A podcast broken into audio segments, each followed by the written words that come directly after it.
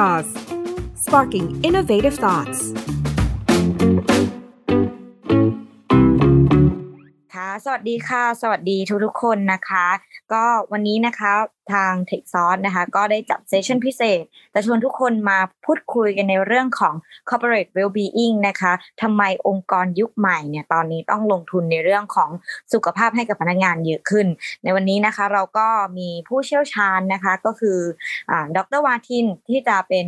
เป็นซึ่งก็เป็นทาง Health Coach นะคะก็จะมาพูดคุยกับเราเดี๋ยวก่อนอื่นนะคะอยากจะให้ดร.วาทินเนี่ยแนะนำตัวเองก่อนเลยค่ะว่าทำอะไรอยู่บ้างตอนนี้นะคะครับผมก็ผมชื่อวาทินนะครับก็จริงๆแล้วก็เป็นหลายอย่างนะครับเป็นทั้งวิทยากรเป็นทั้งโค้ชเป็นทั้งเทรนเนอร์ในเรื่องขององค์กรนะครับแล้วก็มีเทรนในเรื่องของการดูแลสุขภาพด้วยนะครับเรื่องของกีฬาด้วยนะครับก็ทำหลายๆอย่างที่เกี่ยวข้องกับสุขภาพเนี่ยแหละครับจริงๆแล้วก็เป็นนักกีฬาด้วยนะเมื่อก่อนก็เล่นพวกอ่าไตรกีฬาไอรอนแมนอะไรพวกนี้นะครับแต่ว่าปัจจุบันนี้ก็ไม่ค่อยได้เล่นแล้วนะฮะเพราะรู้สึกว่ายิ่งเล่นยิ่งสุขภาพไม่ค่อยได้ดีเท่าไหร่ครับแต่จริงๆเหมือนแบบการเล่นกีฬาก็เหมือนแบบออกกำลังกายเนาะแต่ว่าทำไมดร.วันถึงบอกว่าแบบพอเราเล่นไปแล้วเยอะๆอย่างเงี้ยดูว่ามันอาจจะเยอะเกินไปก็เลยทำให้แบบใช่ๆคือใช่ครับก็คือเหมือนกับทุกอย่างฮะคืออะไรที่มันเยอะเกินไปมันก็อาจจะไม่ค่อยดีฮะคือต้องบอกว่าหลายๆคนอาจจะมองภาพผิดนิดนึงว่าออกกำลังกายเนี่ยจริงๆแล้วการการขยับตัวเนี่ยเป็นสิ่งที่ดีนะฮะการแบบแอคทีฟเนี่ยแต่ว่าการที่เราออกกำลังกายมากจนเกินไปก็อาจจะมีผลเสียได้นะครับคือถ้าเป็นนักกีฬาออกอ่าต้องต้องซ้อมเพื่อการแข่งขันอันนี้อันนี้ก็เรื่องหนึ่งนะฮะแต่ว่าถ้าเป็นคนทั่วไปเนี่ยอ่าการออกกำลังกายแต่พอเหมาะน่าจะดีต่อสุขภาพมากกว่านะครับเพราะฉะนั้นอันนี้ก็เป็นอีกจุดนึงที่ผมคิดว่าหลายๆองค์กรมีมีเรื่องของการแข่งขันวิ่งอะไรอย่างเงี้ยใช่ไหมฮะที่เป็นพวก virtual อะไรพวกนี้นะครับก็บางทีก็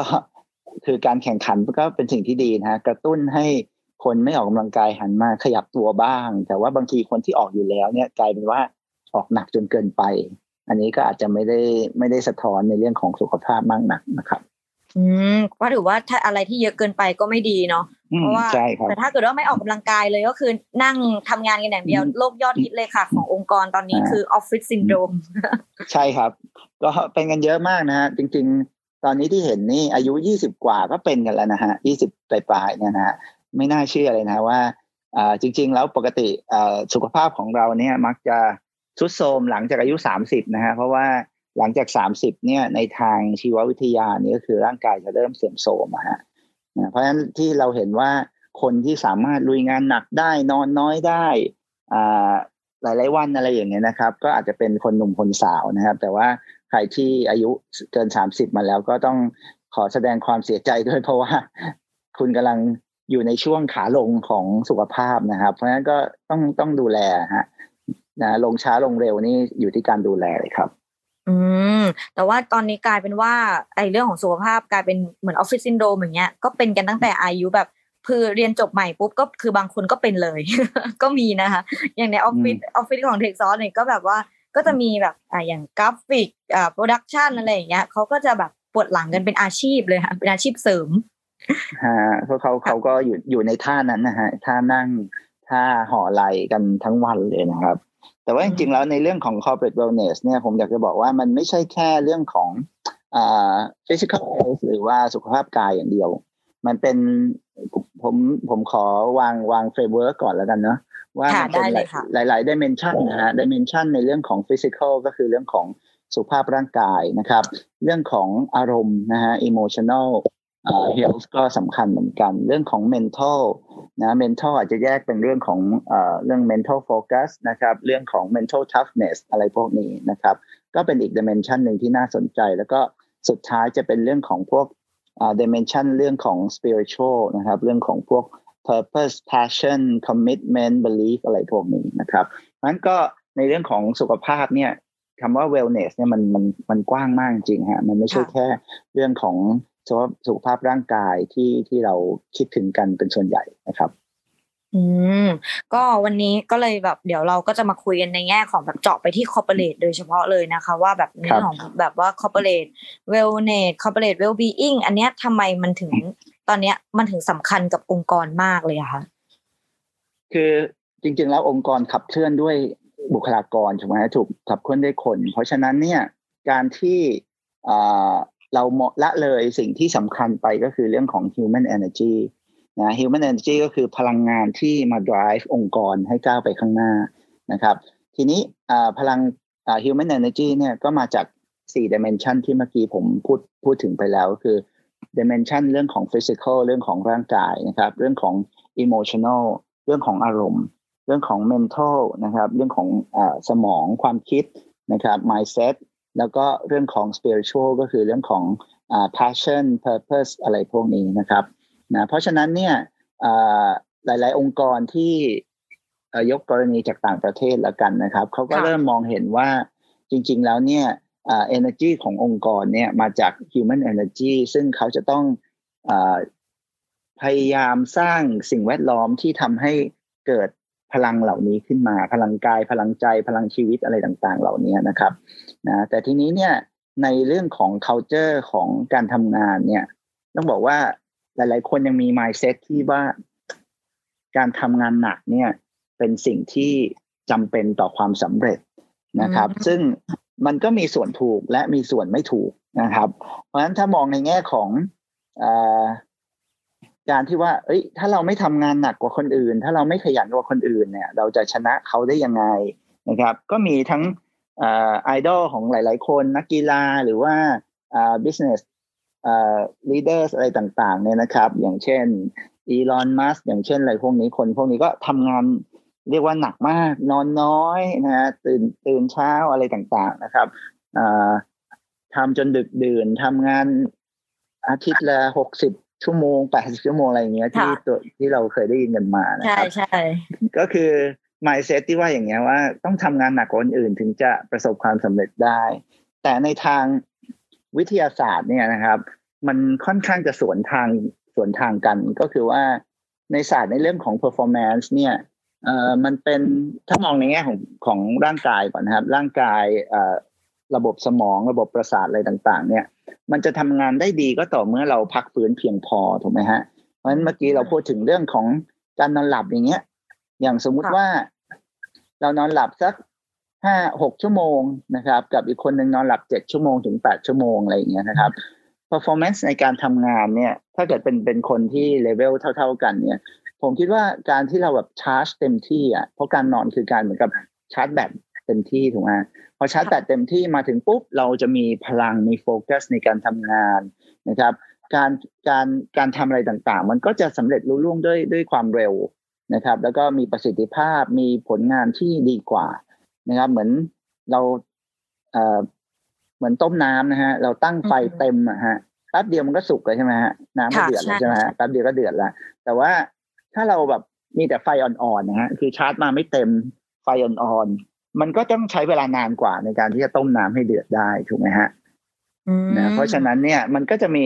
สองส่วนอย่างที่ผมบอกว่ามีส่วนถูกและมีส่วนที่สวนทางกับวิทยาศาสตร์นะครับแต่ว่าจริงๆแล้วเนี่ยถ้ามองในแง่ของหลักการจริงแล้วผมเชื่อว่าคนที่เอ่อ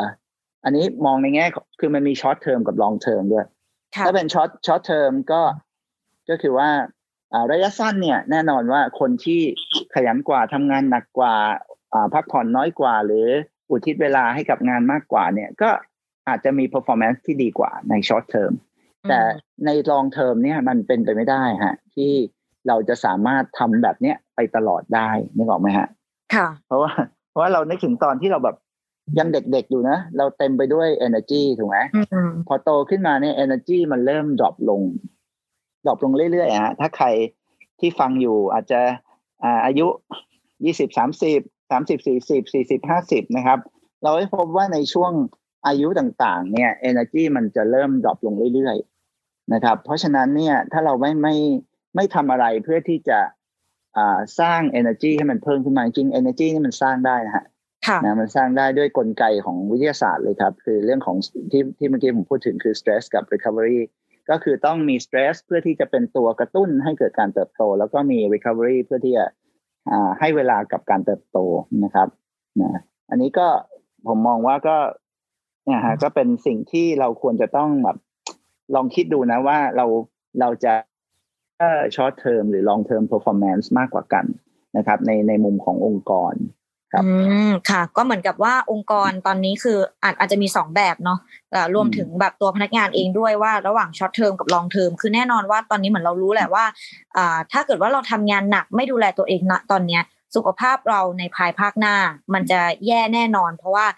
สังขารมันก็จะดรอปไปตามกาลเวลาใช่ไหมคะแต่พอคราวเนี้ยเราจะมีวิธีการในการที่จะบาลานซ์ยังไงนะคะว่าหรือว่าการดูแลสุขภาพอะไรอย่างเงี้ยควรเริ่มตั้งแต่ตอนไหนเพราะว่าอย่างเวลาชีวิตของเราอย่างเงี้ยค่ะเราจะรู้สึกว่าเราแอคทีฟและทำงานได้เยอะรวมถึงเราทำงานได้เยอะตอนที่เรายังอายุน้อยๆเราควรจะทุ่มเทไปเลยหรือเปล่าสำหรับแบบพนักงานใหม่หรือว่าเด็กใหม่ๆแล้วก็พอเราจะบาลานซ์ยังไงกับการที่แบบว่ามาดูแลในระยะยาวด้วยอะคะฮะก็จริงๆก็มีหลายประเด็นนะฮะอย่างเล่นเมื่อกี้ที่พูดถึงเรื่องของว่าเราควรจะจะระหว่างที่เรามีแรงเราควรจะทุ่มสุดตัวไหมอะไรอย่างเงี้ยนะครับคือผมมองว่าการทำงานนี่มันเป็นเหมือนกับเหมือนกับการวิ่งมาราธอนนะฮะคือคือมันเป็น long term อะนะครับเราต้องการ performance ในช่วง long term เพราะเราเราทุกคนทำงานนี่ประมาณ สามสิบถึงสี่สิบ ปีนะในช่วงชีวิตหนึ่งใช่ไหมฮะนะสมมติจบมายี่สิบกว่าทำสักสามสิบถึงสี่สิบ ปีก็เกษียณอะไรอย่างเงี้ยนะครับเพราะเนี่ยมันไม่ใช่ว่าเราจะต้องแบบพยายามเบิร์นเอาท์ภายในสิบปีแรกที่เราทำงานถูกไหมฮะแต่มันเหมือนกับว่าเอ่อเขาเรียกว่าอะไรอ่ะ values ของสังคมเนี่ยมันมันชี้ไปในทางนั้นว่าเราต้องเหนือกว่าคนอื่นเราจะต้องทุ่มเทมากกว่าคนอื่นในช่วงสั้นๆนะฮะนะซึ่งอันเนี้ยเป็นเป็นที่บอกเรื่องของ culture เรื่องของ values เนี่ยก็เป็นสิ่งหนึ่งที่มันกำหนดให้ให้สังคมเป็นแบบนี้อย่างที่ที่ญี่ปุ่นนะฮะผมเคยได้ยินว่ามีนักข่าวคนหนึ่งเขาทำงานอายุยี่สิบกว่านะฮะทำงานแบบสามสิบถึงสี่สิบ ชั่วโมงติดกันจนช็อกตายไปเลยอะไรอย่างเงี้ยนะครับก็จะได้ยินข่าวเนี่ยใช่ได้ยินข่าวพวกนี้เนืองๆนะฮะปัจจุบันนี้ก็พบว่านะผมไม่รู้ว่าผู้ฟังนี่จะจะได้เจอประสบการณ์หรือเปล่าคือผมผมว่าคนใกล้ตัวเนี่ยนะครับอ่าอายุสักสี่สิบ ห้าสิบเนี่ยก็เริ่มเห็นมีเสียชีวิตละแล้วก็มีเป็นโรคต่างๆมากมายซึ่งจริงแล้วเนี่ยมันยังไม่ควรถึงถึงเวลานั้นเนาะถ้าเราดูแลตัวเองดีๆมันควรจะแบบว่าค่อยๆอายุต้องอายุแบบเจ็ดแปดสิบนะถึงจะแบบอ่าถึงจะถึงจะยอมแพ้ต่อต่อไบโอโลจีนะครับแต่ว่าถ้าอายุสี่ห้าสิบเนี่ยผมคิดว่ายังเป็นวัยที่ควรจะแบบ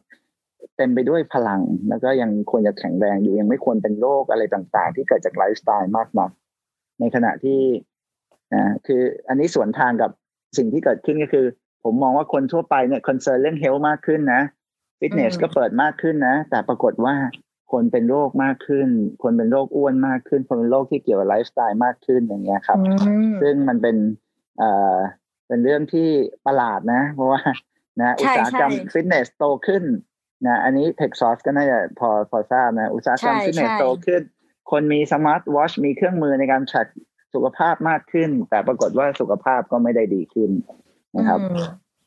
อันนี้มันเกิดจากอะไรอะคะมันเอ่อคือ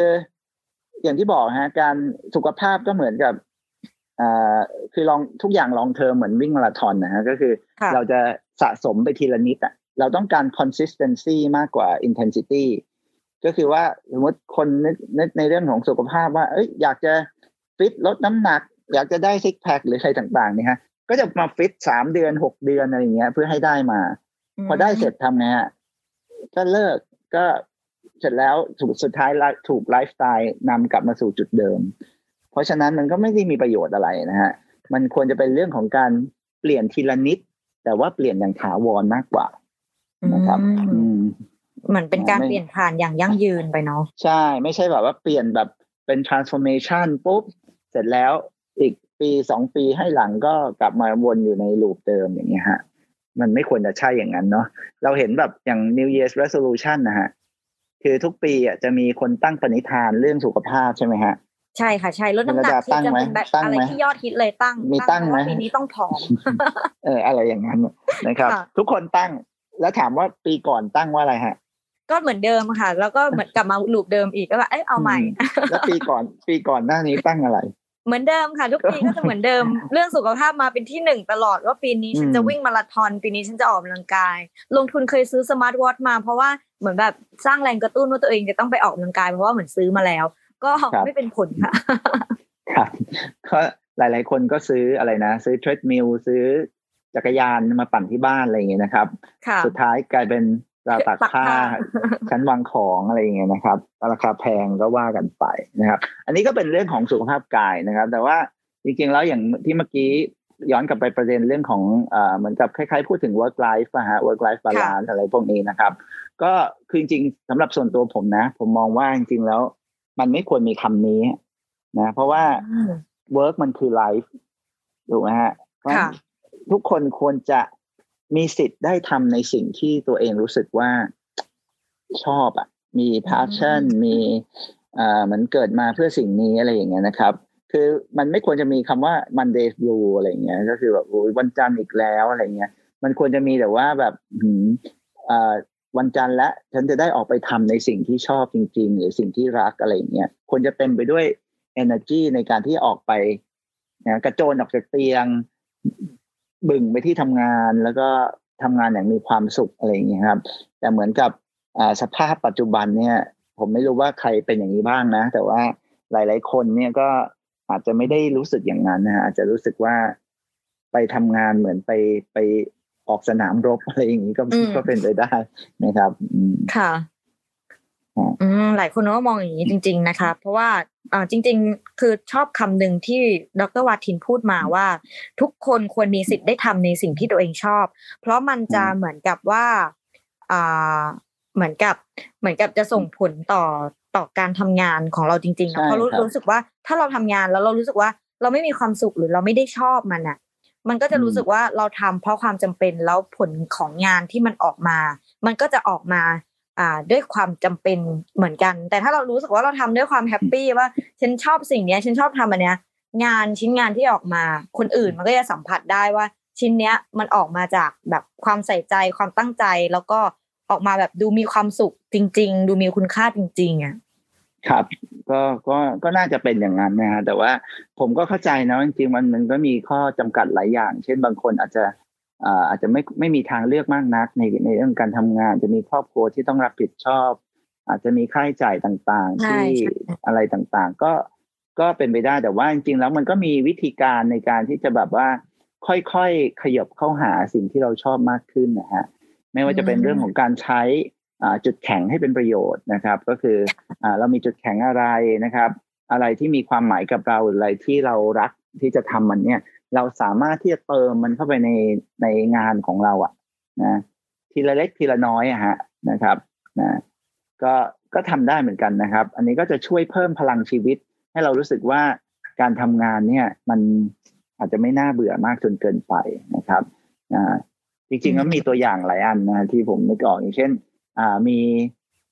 เรียกว่าอะไรเจนิเตอร์ฮะนะก็เป็นเหมือนคนที่นักการที่ทำความสะอาดโรงพยาบาลเนี่ยครับค่ะอ่าพอเขาทำทำความสะอาดอยู่แล้วมีคนไข้มาเข้าเนี่ยเขาก็จะแบบถามว่าเนี่ยนะคุณเป็นยังไงบ้างสบายดีไหมดีขึ้นไหมอาการเป็นยังไงบ้างนะครับการที่ทำอย่างนั้นเนี่ยนะจริงๆก็เขาไม่ใช่หมอนะฮะเขาคงไม่ได้ช่วยอะไรคนไข้มากนะแต่ในส่วนความรู้สึกของเขาเนี่ยเขาจะรู้สึกว่าเขาเป็นส่วนหนึ่งของของ well-being ของของคนในของของคนไข้อะฮะในโรงพยาบาลอะไรอย่างเงี้ยนะครับนั้นเขาก็สามารถที่จะทำอย่างนี้แล้วเขารู้สึกว่าเฮ้ยเขามีส่วนช่วยให้คนไข้เนี่ยฟื้นตัวได้เร็วอะไรอย่างเงี้ยนะครับนะเพราะฉะนั้นก็เป็นการสร้างความสุขง่ายๆสร้างพลังชีวิตง่ายๆมากกว่าที่จะแบบว่าอ่าทำงานทำความสะอาดไปวันๆแล้วก็ไม่ได้สนใจอะไรเรื่องเหล่านี้นะครับ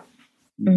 มมันก็อยู่ที่มุมมองด้วยนะอยู่ที่มุมมองส่วนหนึ่งเพราะว่าไอผมมีเรื่องเล่าเรื่องหนึ่งนะครับก็บอกว่ามี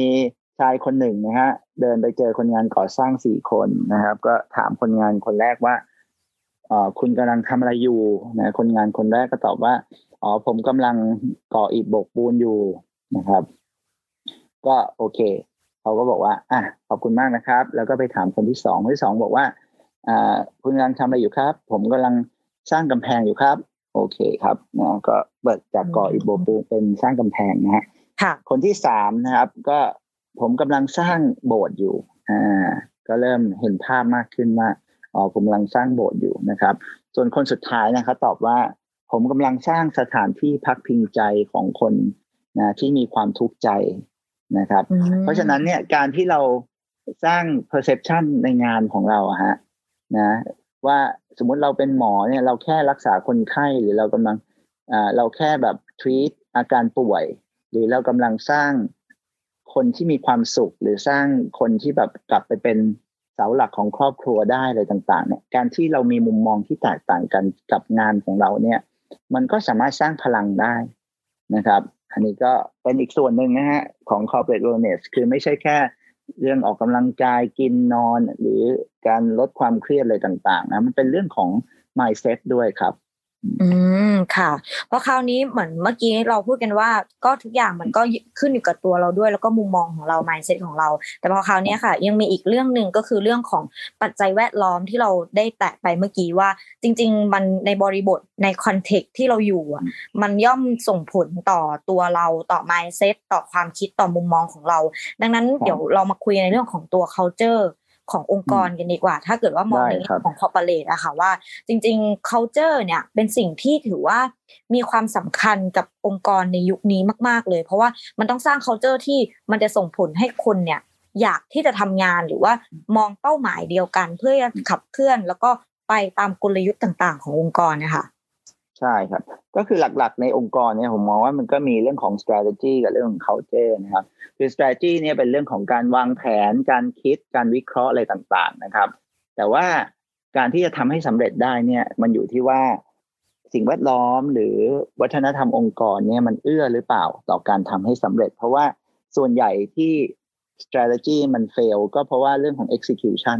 นะครับอันนี้หลายๆคนคงก็รู้คงรู้อยู่แล้วว่าวางแผนแต่ทำไม่ได้ตามที่วางไว้นะครับซึ่งการที่ทำไม่ได้ตามที่วางไว้เนี่ยมันอาจจะเกิดจากหลายหลายปัจจัยอย่างเช่นเรื่องของ competency นะครับเรื่องของความสามารถของคนในองค์กรนะครับหรืออาจจะเรื่องจากนะแต่ผมคิดว่าเรื่องเรื่องที่ใหญ่มากกว่าความสามารถก็คือเรื่องของอ่าเรียกว่าการทำงานร่วมกันนะครับเรื่องของ collaboration ในองค์ของคนในองค์กรเองนะฮะที่มันควรจะมีแบบแต่ทุกคนควรจะมีเป้าหมายเดียวกันแต่ปรากฏว่าพอทำงานจริงๆเนี่ยเกิดความขัดแย้งมากมายซึ่งซึ่งอันนี้ก็ถ้าใครเคยทำงานมาสักพักหนึ่งก็จะรู้ว่าในองค์กรเนี่ยนะปัญหาหลักก็คือเรื่องของการเหมือนสามก๊กนะฮะแบ่งพรรคแบ่งพวกมี internal politics อ่า internal politics อะไรพวกเนี้ยซึ่งเป็นตัวที่อุปสรรคสำคัญเลยในการที่จะ execute uh, strategy ให้สำเร็จเพราะบางทีก็มีกับขัดขากันเองหรือบางทีทำงานไม่เข้าขากันไม่อยากทำงานกับคนนี้อยากย้ายทีมอะไรต่างๆเนี่ยปัญหานี่เรื่องใหญ่นะฮะครับซึ่งจริงๆก็มีจริงๆมันมีศาสตร์ของการสร้าง motivation แล้วก็การสร้าง collaboration ด้วยนะฮะในให้กับคนในองค์กรมีศาสตร์ของความสุขอะไรต่างๆด้วยนะครับอืมค่ะพอคราวนี้เหมือนอย่างเรื่องของเราก็แตะไปในเรื่องของตัว corporate well-being แล้วเนาะมันสัมพันธ์กับการสร้างวัฒนธรรมองค์กรหรือว่าการขับเคลื่อนกลยุทธ์ยังไงอะคะก็คือคือ culture เนี่ยเป็นตัวที่เมื่อกี้ผมบอกนะเป็นตัวที่จะแบบเหมือนกับทำให้ strategy เนี่ยมัน happen ได้นะครับก็ทีนี้เนี่ยการสร้างการจะทำให้คนทำงานร่วมกันเนี่ยอ่ามันต้องเหมือนกับคือให้ถ้าให้ดีที่สุดนะคือเราจะต้องเหมือนกับเชื่อในสิ่งเดียวกันถูกไหมมี values เดียวกันอ่าสมมุติว่าผมจะเปิดบริษัทใหม่แล้วผมจะคัดคนเข้ามาเนี่ยผมต้องคัดคนที่มีแบบอ่ามี mindset เหมือนกันมี values เหมือนกันอะไรอย่างเงี้ยนะครับนะก็อันนี้อันนี้เป็นประเด็นประเด็นหนึ่งนะฮะอย่าอย่าเพิ่งนั่นเพราะว่าจริงๆแล้วมันก็มีเรื่องของ diversity ด้วยนะครับนะแต่ว่าจริงๆแล้วคือปัจจุบันเนี่ยเวลาเรา recruit คนเข้าองค์กรเนี่ยเรามองที่อะไรเป็นหลักฮะอืมมองเรารับคนอ่ามองที่แพชชั่นความกระตือรือร้นอันนี้อ่าหรือว่าความความสามารถส่วนใหญ่เวลาสัมภาษณ์อ่าส่วนใหญ่เราจะมองที่แบ็คกราวด์อ่า qualification ของคนเป็นหลักถูกมั้ยฮะค่ะอันนั้นคือเหมือนกับอันดับหนึ่งอ่ะนะแต่ว่าเรื่องของก็คือมองมองในแง่ของอ่าเรียกว่า qualification fit อ่ะนะว่าฟิตไหมกับงานถูกไหมฮะ job qualification แต่ว่าในเรื่องของ culture fit เนี่ยอาจจะไม่ได้มองเป็นหลักค่ะนะครับก็คือมองมองอะไรหลักกว่ากันนะระหว่างสมมติว่าคนนึงอ่าสมมติจ้างเซลล์มาเนี่ยขายเก่งมากเลยแต่ว่าเข้ากับคนอื่นไม่ได้เลยอ่ะอื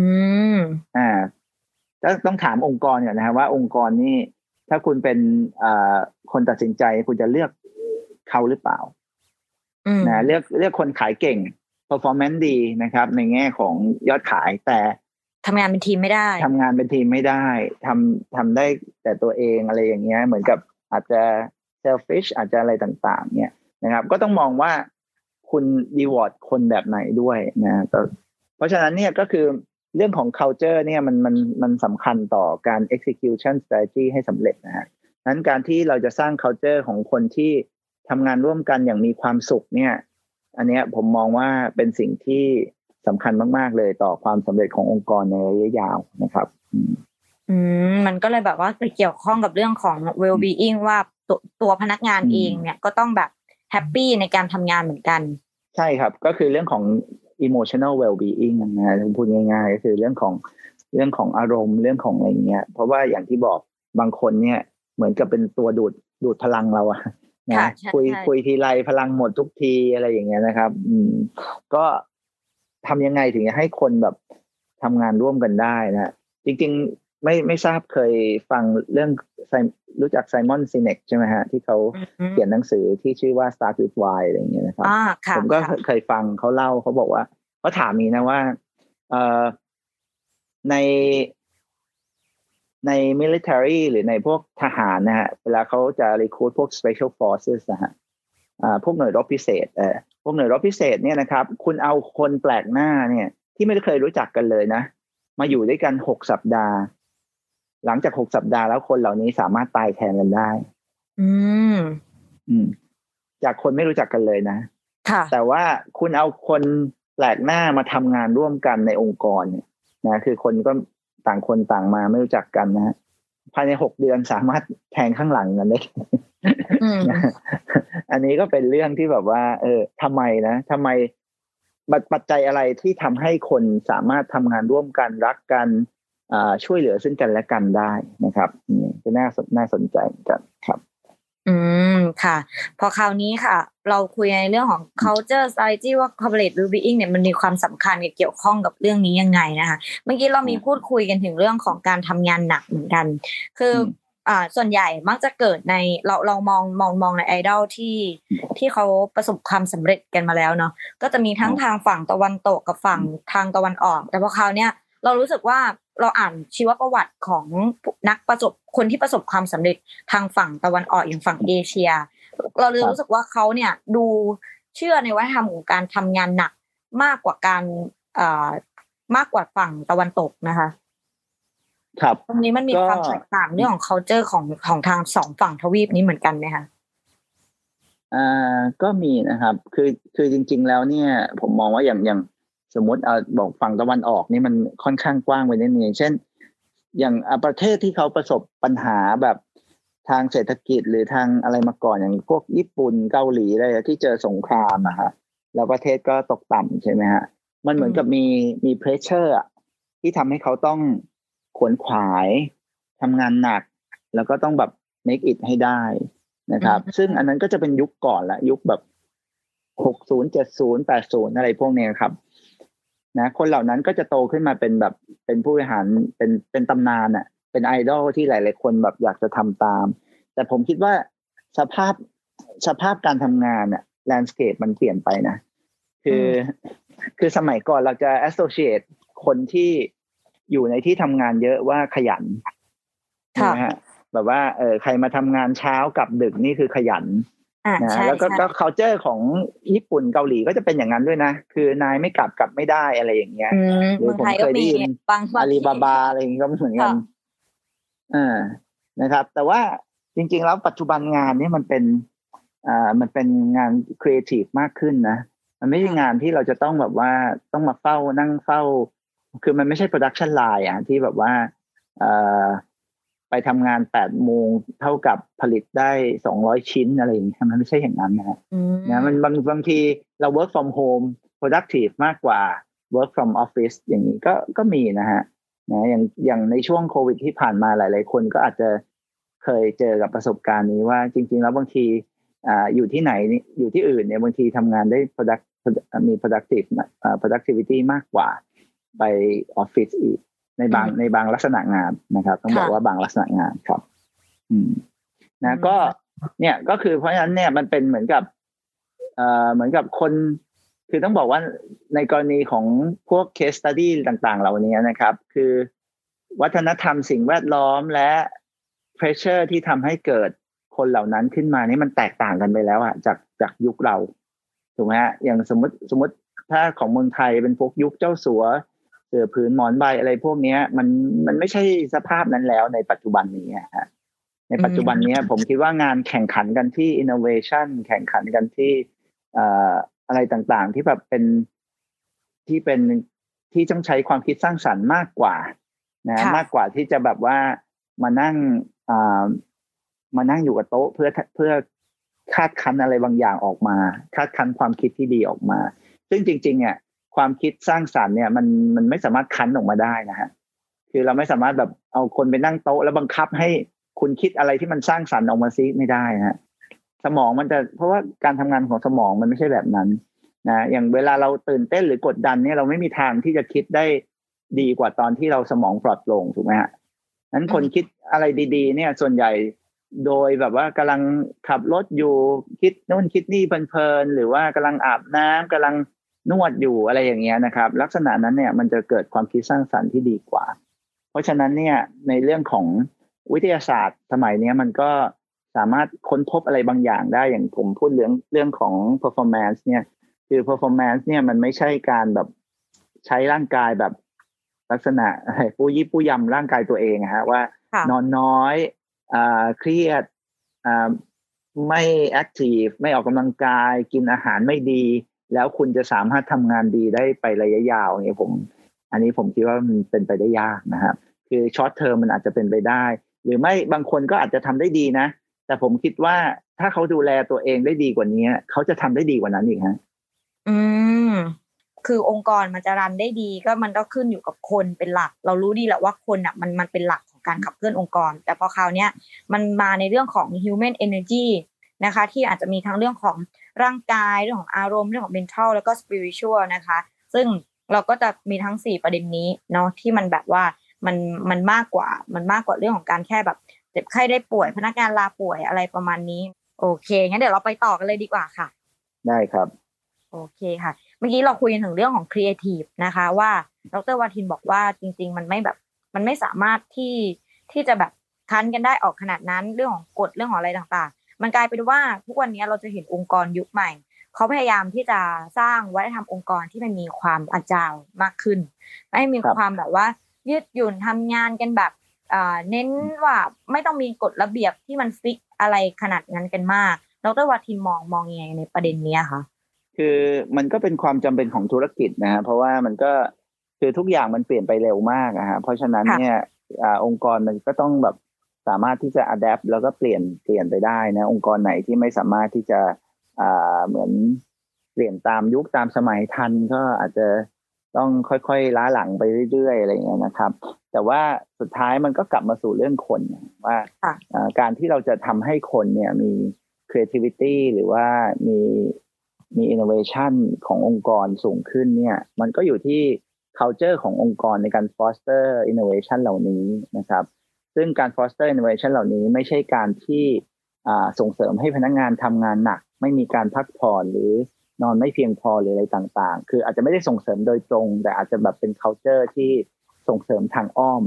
นะครับในลักษณะที่บอกว่านายไม่กลับกลับไม่ได้หรืออะไรอย่างเงี้ยลักษณะนั้นนะครับนั้นการที่จะทำให้งานเหล่านี้คุณภาพออกมาดีมากขึ้นเนี่ยนะมันก็อาจจะต้องมี environment ที่ที่เอื้อต่อการที่ทำให้สมองของของพนักงานเหล่านั้นทำงานได้ดีที่สุดนะฮะก็คือต้องมีการพักผ่อนเพียงพอมีการมีสารอาหารที่เพียงพอนะครับแล้วก็ต้องมีความรีแลกซ์นะครับในการที่จะแบบทำให้สมองส่วน creativity มันทำงานได้ดีอะไรอย่างนั้นนะครับอืมค่ะพอคราวนี้หลายคนก็มองว่าถ้าเกิดว่าเราเนี่ยคือเรารู้แหละว่าสิ่งเหล่านั้นอ่ะมันดี มันดีต่อพนักงานแล้วก็มันก็จะช่วยให้พนักงานเองเนี่ยแต่ละคนเนี่ยสามารถที่จะที่จะเหมือนกับว่าทำงานทำงานได้ดีขึ้นแต่พอคราวนี้ค่ะคือการที่จะเป็นอย่างนั้นได้อ่ะองค์กรมันต้องมีการทุ่มงบประมาณก็คือทุกอย่างมันต้องใช้เงินแล้วพอคราวนี้หลายองค์กรเขาก็เลยเหมือนกับช่วงนี้สวัสดิการเดี๋ยวนี้นะก็จะมีเป็นแค่เหมือนประมาณว่าเอ่อก็เหมือนประกันประกันกลุ่มอะไรอย่างเงี้ยองค์กรส่วนใหญ่ก็จะมีประมาณนี้ว่าป่วยก็ไปหาหมอก็ใช้สุขภาพประกันกลุ่มได้อะไรประมาณนี้แล้วก็เหมือนอ่าบางที่ดีหน่อยก็มีฟิตเนสให้สวัสดิการแล้วพนักงานส่งเสริมเป็นการไปช่วยออกกำลังกายนู่นนี่นั่นเขามองว่าแบบเหมือนมันเป็นสิ่งที่ nice to have อ่ะมันไม่ได้แบบว่าอ่า need to have เพราะเขาก็มองว่ามันต้องแบบเหมือนทุ่มทุนลงไปอีกแล้วพอคราวนี้มันอาจจะแบบคือถ้าเปรียบเทียบกันแล้วผลที่ได้กลับมามันมันคุ้มกันไหมการลงทุนตอนนี้เราเห็นว่าเมืองไทยอ่ะมันจะมีอะไรเหล่านี้น้อยมากเลยครับก็คือจริงๆแล้วก็แน่นอนครับองค์กรลงทุนอะไรก็อยากจะมองในเรื่องเทิร์นออฟค่ะ investment เนี่ยมันคือบางอย่างมันก็ตีเป็นค่าเงินได้ยากนะฮะอย่างเช่นสมมุติว่าเราเราทำโปรเจกต์สักอย่างหนึ่งแล้วเราล้มเหลวอะแต่ความล้มเหลวนั้นเนี่ยมันสอนบทเรียนอะไรบางอย่างให้เราซึ่งเราสามารถที่จะไปทำโปรเจกต์ใหม่ที่มีผลตอบแทนมากกว่าเดิมดีขึ้นในอนาคตแต่การที่บอกว่าเอ๊ะโปรเจกต์แรกเราลงทุนไปแล้วมันล้มเหลวเนี่ยมันไม่มี return on investment อย่างเงี้ยมันก็ทำให้คือถ้า mindset อย่างเนี้ยมันก็จะทำให้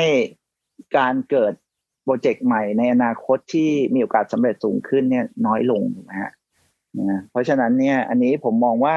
อันที่หนึ่งองค์กรอาจจะต้องเข้าใจก่อนว่าอ่าเรื่องของ corporate wellness เนี่ยคือที่ที่ที่อะไรที่จับต้องได้อย่างเช่นอ่าจำนวนวันลาน้อยลงหรือว่าอ่า healthcare cost ลดลงอะไรต่างๆพวกเนี้ยมันก็เป็นอะไรที่จับต้องได้หรือว่าแม้แต่ว่าเรื่องของ burn out น้อยลงทำให้คนลาออกน้อยลงนะครับไม่ต้องเสียค่าใช้จ่ายในการดูแลคนมากอะไรเท่าเท่าเดิมอะไรอย่างเงี้ยนะครับพวกเนี้ยมันจับต้องได้อยู่แล้วนะครับเพียงแต่ว่าบางส่วนที่จับต้องไม่ได้เนี่ยผมคิดว่ามันอาจจะมีอ่า return ที่สูงกว่านะสูงกว่าการลงทุนสูงสูงกว่าอะไรที่มันจับต้องได้ครับนะอันนี้อันนี้เรื่องประเด็นหนึ่งนะฮะเรื่องเรื่องเรื่องของ return on investment แต่ว่าผมมองว่า corporate หลายๆที่นี่ยังยังคืออย่าอย่าอย่าพูดถึงอย่าเอาไม่ใช่แค่ corporate แล้วกันนะในในระดับประเทศเนี่ยนะครับผมมองว่าคำว่า healthcare เนี่ยมันไม่ใช่ healthcare เลยนะมันเป็น sick มันเป็น sick care อืมนะมันเป็น sick care ฮะเพราะว่าอ่ามันไม่ใช่ดูแลสุขภาพมันคือดูแลอาการป่วยมากกว่านะครับยังยังหมอนี่ก็คือไม่ได้ไม่ได้ดูแลสุขภาพหมอดูแลคนป่วยค่ะหมอดูแลผู้ป่วยนะครับเพราะฉะนั้นเนี่ยไอตัวประกันสุขภาพอะไรต่างๆที่เรามีอ่ะมันก็ดีอ่ะฮะคือป่วยแล้วก็มีคนจ่ายให้นะแต่ว่าจริงๆแล้วไม่ป่วยดีกว่าไหมฮะอืมดีกว่าอ่าอ่าป้องกันดีกว่าใช่ไหมเพราะฉะนั้นเนี่ยเอ่อมันไม่ได้เป็นเอ่อการที่องค์กรมองว่าเขามีเอ่อฟิตเนสให้หรือมีประกันสุขภาพให้ต่างๆเนี่ยคือมันก็เป็นสิ่งที่ดีแต่มันไม่ได้ตอบโจทย์โดยตรงกับเรื่องของ corporate wellnessเพราะว่ามันไม่ได้ดูแล health มันเป็น sick care มันมันไม่ใช่ health care นะครับสิ่งที่องค์กรควรจะทำก็คือให้เครื่องมือหรือว่าอะไรต่างๆเนี่ยนะครับในการที่คนพนักงานหรือผู้บริหารจะสามารถดูแลตัวเองได้ฮะเรียกว่า self care นะทำยังไงถึงจะให้คน self care ตัวเองได้เพื่อที่จะ prevent สิ่งต่างๆไม่ให้เกิดขึ้นเร็วจนเกินไปนะครับเพราะผมมองว่าจริงๆแล้วนะในทางคนที่ดูแลตัวเองจริงเนี่ยก็จะรู้ว่าอย่างอายุหกสิบนี่ยังยังมี energy สูงอยู่เลยนะบางคนถูกไหมฮะคนที่ดูแลตัวเองคือเราจะเห็นรอบตัวเราเนี่ยอาจจะเห็นคนอายุหกสิบ เจ็ดสิบยังเต็มไปด้วยพลังในขณะที่บางกลุ่มอายุสี่สิบ ห้าสิบนี่เริ่มไม่ไหวแล้วอะไรอย่างเงี้ยนะครับเพราะฉะนั้นเนี่ยมันมันไม่ควรจะเป็นอย่างนั้นนะครับอืมอันนี้มีมีกรณีศึกษาที่แบบพอเป็นวิธีที่เหมือนแชร์ได้ไหมคะเผื่อว่าแบบใครเนี่ยจะเอาไปแบบทดลองใช้กันดูอ่าในเรื่องของสุขภาพเนี่ยเหรอหรือในเรื่องของ implementation ใช่ใช่ค่ะครับคือผมมองว่าหลายๆอุตสาหกรรมนะเป็นอุตสาหกรรมที่แรงกดดันสูงเช่นเรื่องของพวก consulting financial นะครับแม้แต่ tech พวก startup พวกเนี้ยคือมันต้องแข่งขันกันแล้วต้องแบบว่า produce อะไรออกมาเร็วๆในเวลาอันสั้นนะฮะคือเวลาก็น้อยอ่าสิ่งที่ต้องทำก็เยอะอะไรเงี้ยนะครับซึ่งมันทำให้เกิดเนี่ยฮะเกิดอย่างที่บอกก็คือว่าคือถ้ายังเป็นยังเป็นคนหนุ่มสาวมันก็โอเคฮะนะแต่ถ้าเป็นคนอายุมากมันก็ทำได้แต่มันไม่ยั่งยืนแค่นั้นเองนะครับนะก็ถ้าเกิดในแง่ของสิ่งที่เอ่อองค์กรจะทำได้คือต้องหันกลับมามองก่อนว่าอ่าตกลงแล้วเนี่ยไอ้ตัว corporate wellness เนี่ยเป็นส่วนหนึ่งของคือมันสามารถเป็นส่วนหนึ่งของกลยุทธ์ได้นะฮะเพราะว่าจริงๆแล้วกลยุทธ์ในการขับเคลื่อนองค์กรก็คือคนนะฮะนั้นจริงๆผมมองว่าหนึ่งก็คือต้องต้อง corporate ต้อง incorporate นะครับอ่าเรื่องของ wellness เนี่ยเข้าเป็นส่วนหนึ่งของกลยุทธ์คือผู้บริหารระดับสูงเนี่ยต้อง take leadership ในเรื่องของการดูแลสุขภาพก่อนนะครับแต่ว่าผมก็เป็นข่าวดีนะเพราะผมผมก็เห็นผู้บริหารหลายๆองค์กรก็เริ่มดูแลสุขภาพกันมากขึ้นนะครับพอดูแลสุขภาพมากขึ้นเนี่ยก็จะแบบทำให้อ่าทำให้ management ต่างๆก็เริ่ม concern มากขึ้นแล้วก็กระจายลงไปสู่พนักงานระดับล่างมากขึ้นนะครับนะแต่ว่าก็ยังมีหลายๆองค์กรนะครับที่ยังไม่ค่อยสนใจเรื่อง wellness เท่าไหร่นะครับแต่ว่าคือสนใจในเรื่องของอ่า short term performance มากกว่านะครับคือผมมองว่าจริงๆแล้วองค์กรเนี่ยมันคืออ่าองค์กรเนี่ยมันคือต้องอยู่ไปเรียกว่าอะไรอยู่ไปแบบอยู่ไปยาวๆถูกมั้ยฮะคือองค์กรเนี่ยเราไม่ใช่แบบว่าเอ้ยถ้าถ้าควอเตอร์นี้ผลประกอบการไม่ดีเราจะปิดกิจการอะไรอย่างเงี้ยคงไม่ใช่อย่างนั้นนะฮะนะยกเว้นยกเว้นแย่มากๆก็คือไม่ว่าจะดีดีหรือไม่ดีจะได้ที่หนึ่งหรือที่สามในในอินดัสทรีอะไรอย่างเงี้ยคือคุณก็ต้องเปิดไปเรื่อยๆนะครับเพราะฉะนั้นเนี่ยนะคือส่วนหนึ่งของการที่จะทำให้องค์กรเนี่ยมี performance ที่ยั่งยืนได้ก็คือเรื่องของของ wellness อย่างที่บอกนะครับเรื่องของทั้งสุขภาพกายสุขภาพใจนะพลังกายพลังใจพลังชีวิตขององค์ของพนักงานและผู้บริหารในองค์กรนะครับที่จะทำให้องค์กรสามารถยืนหยัดนะกับกับพายุกับอะไรต่างๆที่อุปสรรคต่างๆหรือวิกฤตต่างๆที่เข้ามาได้นะครับนะแต่ถ้าเราไม่เราละเลยเรื่องของอ่า wellness ของหรือสุขภาพของคนในองค์กรเนี่ยมันก็ทำให้องค์กรนั้นเนี่ยผมมองว่าจะขาดความสามารถในการแข่งขันนะครับใน long term นะครับอืมก็เดี๋ยวพูดง่ายๆว่าต้องบรรจุในเรื่องของ wellness เนี่ยเข้าไปอยู่ในกลยุทธ์ให้มองว่ามันไม่ใช่เป็นสิ่งที่แบบมีก็ดีหรือว่าเป็นส่วนเสริมแต่ว่าให้มองว่ามันเป็นหนึ่งในปัจจัยหลักที่มันจะช่วยขับเคลื่อนองค์กรให้ไปตามกลยุทธ์แล้วก็ไปสู่เป้าหมายได้ใช่เลยครับนะเพราะว่าคือถ้าเรามองแค่ว่าแค่มีอะไรนะประกันให้ประกันสุขภาพให้แค่มี membership ยิมให้อะไรพวกนี้คืออันนี้ต้องบอกว่าหลายๆที่ก็พิสูจน์มาแล้วว่ามันไม่มันไม่ได้เวิร์กนะมันไม่ได้ช่วยอ่ามันช่วยมันก็เหมือนซื้อประกันนะฮะสมมติเราซื้อประกันชีวิตเนี่ยนะมันไม่ได้เป็นหลักประกันว่าเราจะมีชีวิตที่ยืนยาวขึ้นถูกไหมฮะอืมคือมันแค่ว่าเราเสียชีวิตแล้วมีคนจ่ายเงินให้นะครับแต่ว่านะถ้าเราดูแลตัวเองเนี่ยนะครับมันก็จะมีโอกาสในการที่เราจะมีชีวิตที่ที่ยืนยาวมากกว่าก็คือสุดท้ายก็ต้องกลับมาเรื่องของเนี่ยเซลฟ์แคร์นะครับไม่ใช่ซิกแคร์นะครับอืมพูดง่ายๆเหมือนแบบบางที่ที่ดีหน่อยที่บอกว่าซื้อฟิตเนสให้พนักงานก็ไม่ได้หมายความว่าซื้อฟิตเนสให้แล้วพนักงานของคุณเนี่ยจะออกกำลังกายยังเป็นชีวิตจิตใจใช่ไหมคะคุณคุณแล้วมีมีเพื่อนที่แบบว่าซื้อฟิตเนสแล้วไม่ได้ไปไหมฮะ เต็มเลยค่ะ จริงๆนั่นแหละครับก็คือนะคือเราได้ยินประจำนะฮะว่าเนี่ยซื้อมาปีนึงได้ไปแค่อาทิตย์เดียว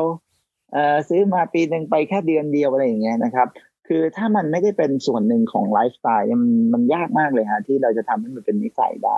คือเราต้องค่อยๆเปลี่ยนนะฮะคือคนจะนึกว่าการเปลี่ยนแปลงคือการเปลี่ยนแบบจากหน้ามือไปหลังมือแต่ว่าจริงๆแล้วเนี่ยการเปลี่ยนแปลงมันจะค่อยๆเปลี่ยนทีละนิดนะครับสมมุติเราอยากกินให้ดีขึ้นเนี่ย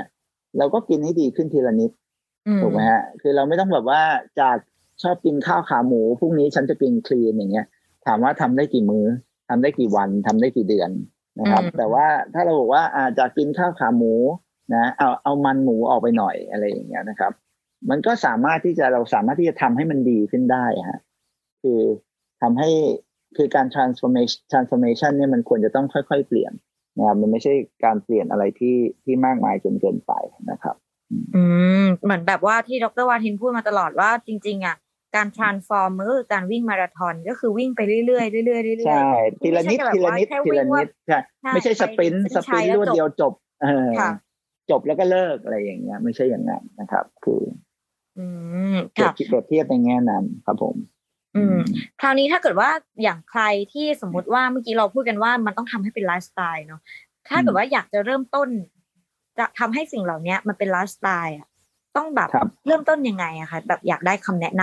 ำได้ครับก็อันนี้พูดถึงในแง่ของจริงๆจะมอง corporate wellness หรือ personal wellness ก็ได้นะฮะคือถ้าเป็น personal wellness เนี่ยผมมองว่าอันแรกต้อง start with why นะครับคุณต้องถามตัวเองก่อนว่าคุณอยากเป็นคนแบบไหนในอนาคตนะคุณอยากจะเป็นคนที่แบบว่าคือเราก็คงเห็น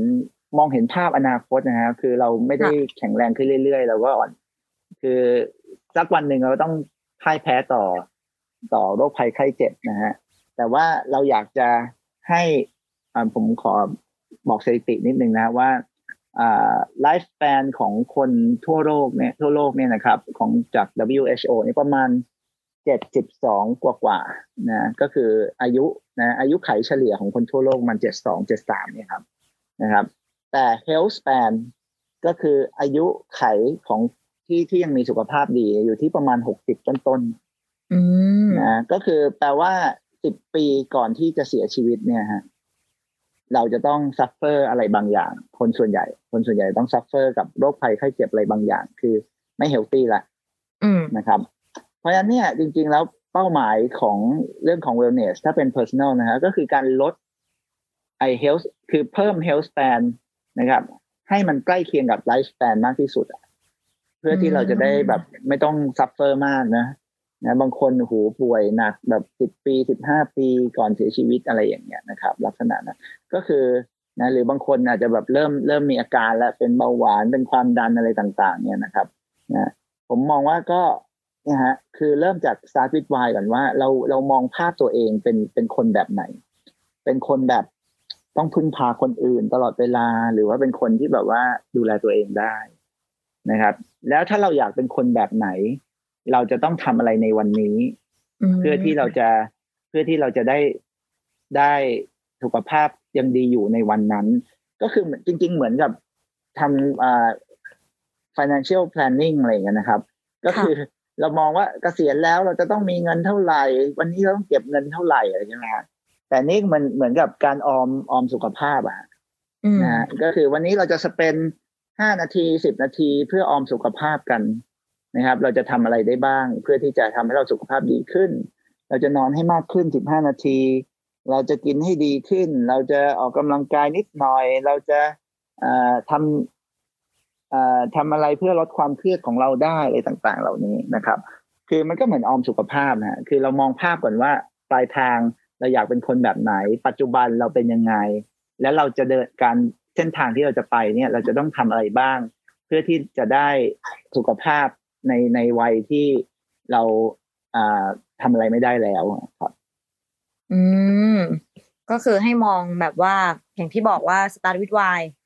เราจะเป็นคนยังไงในอนาคตคือตั้งเป้าหมายว่าในอนาคตวาดภาพฝันไว้เลยว่าฉันจะเป็นคนยังไงฉันจะนอนติดเตียงหรือว่าฉันจะเป็นคนที่สามารถที่แก่แล้วสามารถวิ่งไปเที่ยวรอบโลกได้อะไรประมาณนี้แล้วก็ก็ย้อนกลับมามองตัวเองในวันนี้ว่าถ้าเกิดว่าฉันฉันจะไปถึงนะตรงนั้นได้วันนี้ฉันเป็นยังไงกลับมามองซิโอ้ฉันคือกินหวานกินน้ำตาลทุกวันแล้วก็ฉันก็นอนอยู่ที่เตียงแล้วก็ฉันก็ท่องว่าพรุ่งนี้ค่อยออกกำลังกายดีกว่าเนาะอ่าพรุ่งนี้พรุ่งนี้ผัดวันประกันพรุ่งเรื่อยๆอนาคตภาพที่เราเห็นว่าเราแม้กระทั่งแก่แล้วเรายังไม่สามารถที่ออกกำลังกายเที่ยวรอบโลกได้มันก็จะไม่เกิดพอคราวนี้ก็พอพอมองตัวเองเสร็จแล้วก็วางแผนแล้วว่าจะให้เกิดอนาคตที่ดีแบบนั้นเนี่ยมันควรจะไปยังไงใช่ครับนะก็คืออย่างที่บอกนะฮะคือเราเอาความสม่ำเสมอมากกว่าความความหนักนะครับก็คือว่าทำทีละนิด ไปเรื่อยๆเก็บสะสมเก็บออมอะฮะคือคุณไม่สามารถออมได้เงินได้วันละล้านนะยกเว้นว่าคุณจะแบบได้มีรายได้วันละสิบล้านอะไรอย่างนั้นนะครับแต่คนทั่วไปก็คงจะไม่ได้นะฮะเราก็ต้องออมวันละร้อยสองร้อยสามสี่ร้อยห้าร้อยอะไรต่างๆไปนะฮะถูกไหมฮะสุขภาพก็เหมือนกันนะคุณก็ออมได้วันละนิดหน่อยคุณไม่สามารถที่จะแบบวันนี้ดูแลเต็มที่พรุ่งนี้เละอะไรอย่างเงี้ยนะครับอย่างนั้นก็ไม่เวิร์กนะครับแล้วก็อีกอันนึงเนี่ยที่ผมอ่าอยากจะอยากจะแชร์ก็คือว่าคืออย่าไปคิดว่าเราจะต้องทำได้ทุกวันนะฮะเพราะว่าคือไม่มีใครหรอกครับที่แบบว่า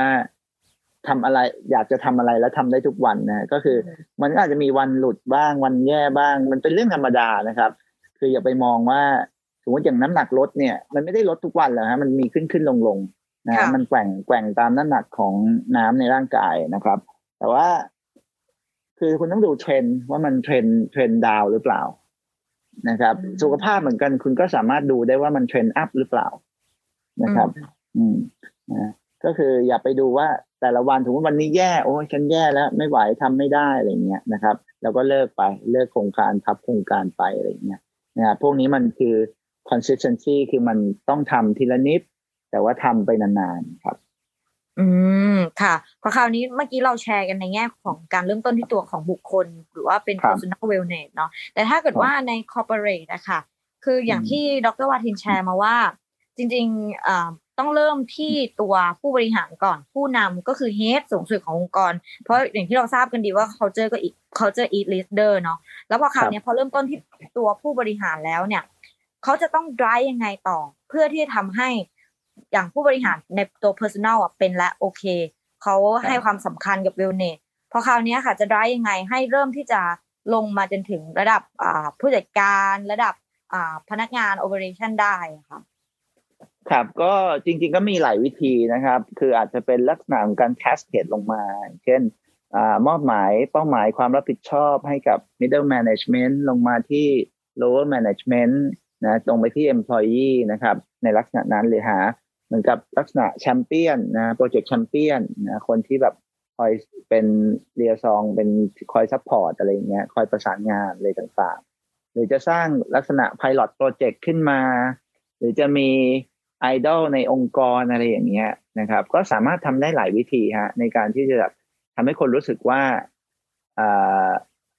ตัวคือทำให้เขารู้สึกว่าเขาต้องการเปลี่ยนแปลงอ่ะคือต้องสร้างต้องสร้าง motivation แต่ว่า motivation เนี่ยต้องมีทั้งสองส่วนก็คือต้องมีทั้ง extrinsic กับ intrinsic ก็คือ motivation ที่เป็น motivation ภายนอกจากปัจจัยภายนอกกับปัจจัยภายในนะครับเนี่ยก็อ่าอย่างที่บอกผมแนะนำว่าก็ควรจะเป็นท็อปดาวน์นะถ้ามองในเรื่องของคอร์ปอเรทก็คือเป็นท็อปดาวน์จากลีดเดอร์แคสเคดลงมาข้างล่างแล้วก็มีตัวอย่างให้ปรากฏให้เห็นนะครับนะอาจจะหาคนคัดคนที่เป็นแอมบาสเดอร์เฮลท์แอมบาสเดอร์ในองค์กรหรือเวลเนสแอมบาสเดอร์อะไรต่างๆเนี่ยนะก็จริงๆก็เหมือนกับที่เราทำเอ่อ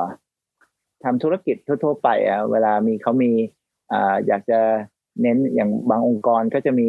ambassador อะไรอย่างเงี้ยใช่ไหมฮะที่เป็นเป็นเหมือนกับไอดอลในองค์กรอะไรเงี้ยให้คนแบบชื่นชมเป็น inspiration แล้วก็ทำตามอะไรเงี้ยลักษณะนั้นนะครับอืมจริงๆก็มีได้หลายวิธีแต่ว่าอันนี้ก็เป็นหนึ่งในวิธีหนึ่งแล้วแต่ว่าอาจจะขึ้นอยู่กับวัฒนธรรมหรือแวดล้อม context ขององค์กรนั้นๆด้วยว่าอาจจะต้องทำยังไงถึงเอาแต่เรื่องเอาเรื่องของ wellness เนี่ยเข้าไป integrate ให้ได้เข้ากับตัว strategy ขององค์กรของคุณของคุณนั่นเองนะคะหรือว่าหรือว่าง่ายๆนะคืออาจจะมองในแง่อย่างเรามี เค พี ไอ เดี๋ยวนี้มี โอ เค อาร์ อะไรพวกนี้นะครับก็หนึ่งใน เค พี ไอ นะในเรื่องของ people อ่ะคือเรามีแต่ financial metrics นะแต่ไม่มี people metrics เท่าไหร่นะครับก็อาจจะเป็นมองในแง่ว่าเราลองวัดระดับคอเลสเตอรอลแข่งกันนะหรือความดันความดันเลือดความดันโลหิตเนี่ยแข่งกันอะไรอย่างเงี้ยนะครับนะว่าหน่วยงานไหนความดันโลหิตเฉลี่ยน้อยสุดหรือว่าหน่วยงานไหนระดับคอเลสเตอรอลน้อยสุดอะไรอย่างเงี้ยนะครับก็อันนี้ก็เป็นไอเดียนะเป็นไอเดียไปแชร์ในเรื่องของตัววัดสุขภาพจริงๆนะฮะเพราะว่าอย่างที่บอกประกันสุขภาพหรือว่าการให้ membership fitness หรืออะไรต่างๆเนี่ยมันไม่ได้ไม่ได้เป็นสิ่งที่ช่วยมากนักในเรื่องของการดูแลสุขภาพครับ อืมค่ะก็ถือว่าเป็นอีกหนึ่งวิธีที่จะช่วยกันได้นะคะครับค่ะอย่างเมื่อกี้เราพูดกันถึงเรื่องนี้มันมีกรณีศึกษาในไทยไหมคะว่าในไทยเราจริงๆแบบเรื่องแบบนี้อาจจะไม่ค่อยเห็น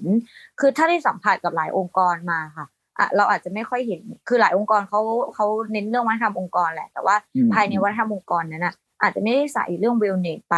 แต่พอคราวนี้มันในต่างประเทศอย่างเงี้ยพอพอมีมามาแชร์ได้ไหมคะจริงๆในไทยก็มีนะฮะผมเห็นอย่างอย่างบาร์บีคิวพลาซ่านี่ถ้าเข้าไปดูเว็บไซต์เขาเขาก็จะมีเน้นในเรื่องของความสุขของคนในองค์กรคือเขาได้อินสปิเรชันมาจาก Start with Why เหมือนกันนะฮะแล้วเขาก็ไปทำในเรื่องของอ่า well-being ของคนในองค์กรอะไรต่างๆเนี่ยก็เป็นเคสกรณีศึกษาที่น่าสนใจมากๆนะฮะใครมีมีโอกาสก็ลองเข้าไปดูเว็บไซต์ได้ฮะ Barbecue Plaza ชื่อชื่ออะไรนะชื่อชื่อบริษัทอะไรนะอ๋อ Food Passion ค่ะ Food Passion อ่าใช่ใช่ Food Passion นะครับเพราะผมเคยฟังเขาพูดทีหนึ่งเขาก็เป็นเป็นองค์กรที่น่าสนใจนะครับนะก็คือจริงๆก็คงจะมีหลายองค์กรแหละแต่ว่าอันที่เป็นรูปธรรมแบบแบบแบบอยู่ใน strategy เลยอ่ะอาจจะยังมีไม่เยอะนะครับในขณะที่ต่างประเทศเนี่ยเรื่องของพวกนี้เขาเหมือนกับเขาคอนเซิร์นมากกว่าแล้วก็ต้องบอกว่าอย่าง healthcare cost ของต่างประเทศมันค่อนข้างสูงเพราะฉะนั้นเนี่ยการที่ทำอ่าโปรเจกต์หรือการที่ทำ corporate wellness โปรแกรมเนี่ยมัน return สูงกว่าเพราะว่า healthcare cost ของเขา medical cost อะไรต่างๆมันค่อนข้างสูงนะครับอืมมันวัดได้แบบว่าว่ามัน return on investment ของเขาเนี่ยมันคือใช่ครับคือคือมันวัดได้วัดได้หมดนะฮะเพียงแต่ว่าดูคุ้มค่าหรือหรือไม่เท่านั้นเองแต่ผมมองว่าความคุ้มค่าเนี่ยมันไม่ใช่แค่ตัวเงินมันควรจะเป็นอะไรที่แบบมากกว่าตัวเงินนะฮะครับอืมจริงค่ะจริงเพราะว่าเรื่องนี้มันอาจจะต้องมองใน long term กันนิดนึงเนาะใช่ครับใช่ใช่เพราะคราวนี้เราคุยในเรื่องของการจัดการเรื่องของสุขภาพไปละเรื่องของ physical เรื่องของอะไรอย่างเงี้ยแต่เรามีแบบไปแตะในเรื่องของ mental กับว่าเป็นemotional บ้างดีกว่าค่ะเพราะว่าเรื่องนี้คือเหมือนกับว่าหลายองค์กรหรือว่าหลายๆคนเนี่ยเขาประสบปัญหาเรื่องเกี่ยวกับ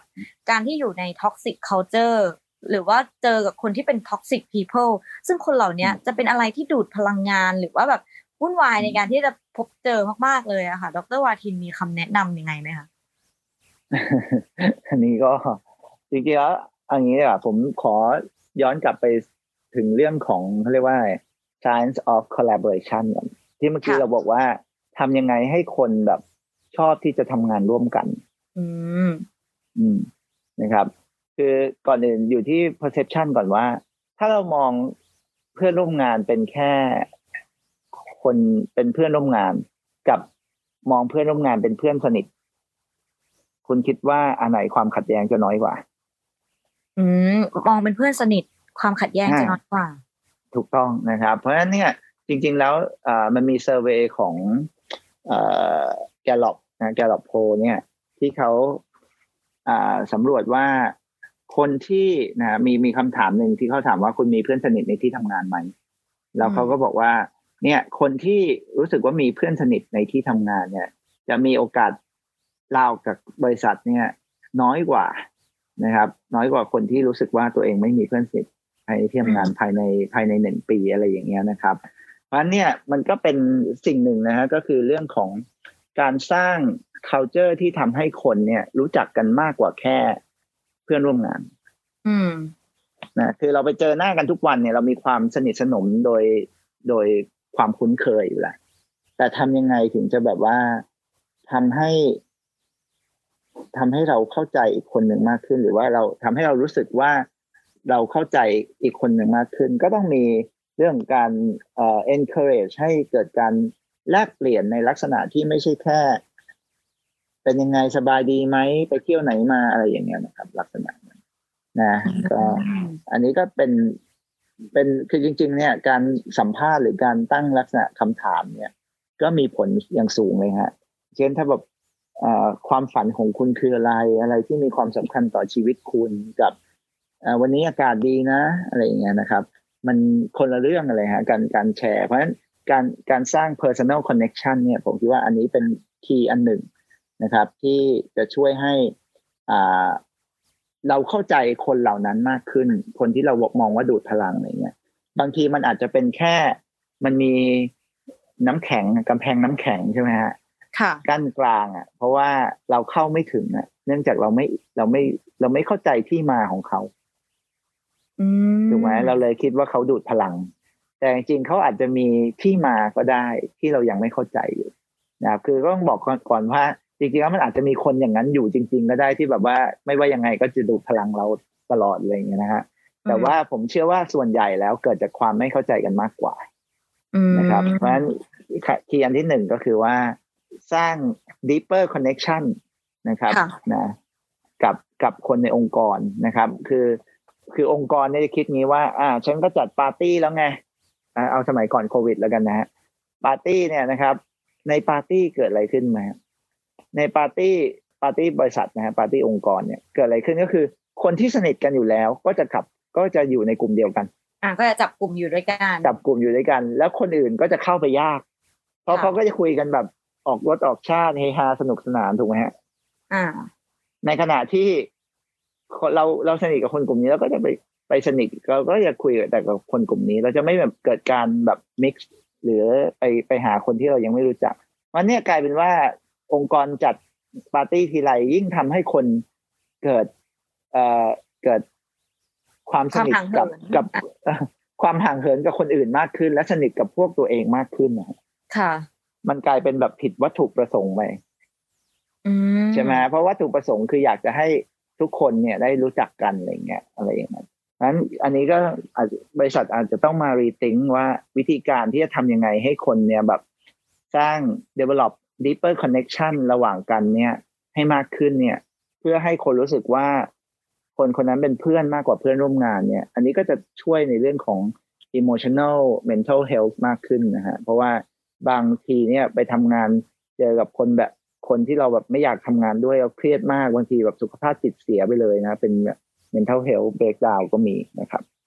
อืมก็จะส่งผลกระทบไปอีกเยอะเลยนะคะแล้วดร.วาทินมีวิธีไหมคะสมมติว่าถ้าเกิดว่าแบบใครที่แบบอ่าองค์กรไหนที่สมมติว่าอยากที่จะเริ่มที่จะทำว่าให้พนักงานเนี่ยสร้าง deep connection เพื่ออาจจะอ่าวัตถุประสงค์อาจจะลดอัตราการลาออกของพนักงานลงเนี่ยมันพอมีถ้าอยากจะเริ่มทำมีมีวิธีไหนไหมคะแบบว่าเป็นยกตัวอย่างก็ได้เพราะว่าเข้าใจว่าแต่ละองค์กรก็จะมีวิธีการของตัวเองที่ไม่เหมือนกันด้วยครับก็ขอยกตัวอย่างเอาเอานอกองค์กรแล้วกันนะฮะเป็นเป็นมหาลัยที่ผมเคยสอนนะฮะก็ก็จะมีแบบว่า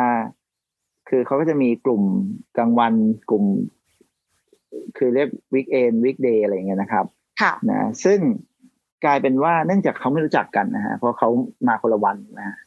ถึงแม้เขาจะรุ่นเดียวกันเนี่ยเขาก็จะมีจะมีเรียกว่ามีคอนฟลิกต์อยู่บ้างมีคอนฟลิกต์กันอยู่บ้างเป็นประจำนะครับทีนี้พอเราจัดกิจกรรมที่เขาได้เจอกันอย่างเช่นจัดกีฬาสีหรืออะไรต่างๆเหล่านี้นะครับพอเขาได้เจอกันได้แลกเปลี่ยนกันได้อะไรมากขึ้นเนี่ยปรากฏว่าคอนฟลิกต์มันก็ค่อยๆหายไปนะครับเพราะฉะนั้นกิจกรรมอะไรก็ได้ที่ทำให้เกิดการอ่าเรียกว่าแชร์สตรักเกิลนะแชร์สตรักเกิลก็คือมีการแข่งขันหรือมีการทำอะไรร่วมกันที่มีความยากลำบากนิดหน่อยค่ะนะเหมือนเหมือนผ่านพ้นความลำบากมาด้วยกันเนี่ยนึกออกไหมฮะนะถ้าเกิดในลักษณะนั้นเนี่ยมันจะสร้างความสนิทสนมได้ได้มากกว่า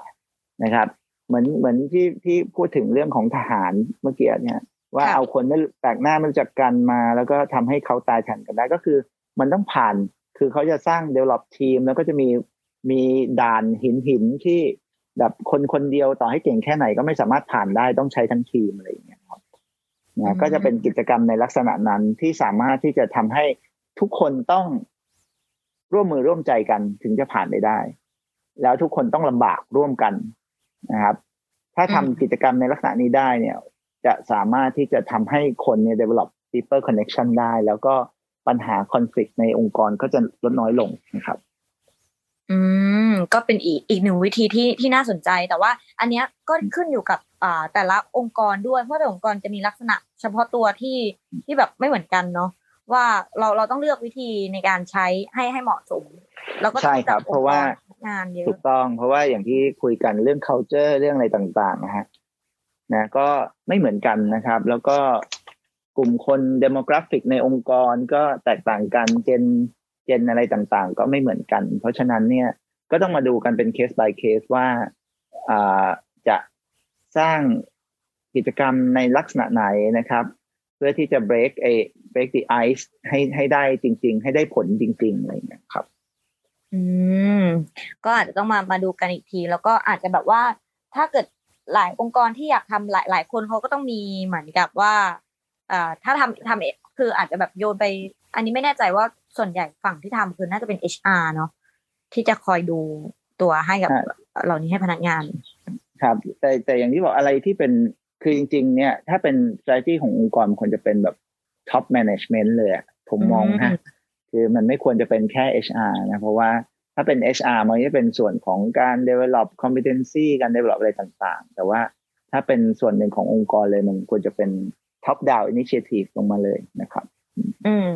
เพราะว่าหลายองค์กรเราก็เห็นแบบเขาสร้างวัฒนธรรมองค์กรแบบเหมือนอ่าทลายกำแพงระหว่างการแบ่งแยกผู้บริหารที่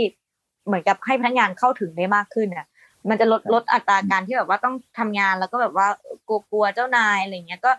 แบบให้ได้รู้จักผู้บริหารรู้จักพนักงานพนักงานรู้จักผู้บริหารแบบสร้างความเข้าใจกันได้เยอะขึ้น culture มันก็มีความสำคัญมากจริงๆนะคะตรงครับใช่ครับเมื่อกี้ผมลืมบอกไปว่ามีเคส study อันหนึ่งที่น่าสนใจเรื่องของ culture นะครับถ้าใครสนใจก็ลองไปดูได้ในเว็บไซต์ชื่อว่า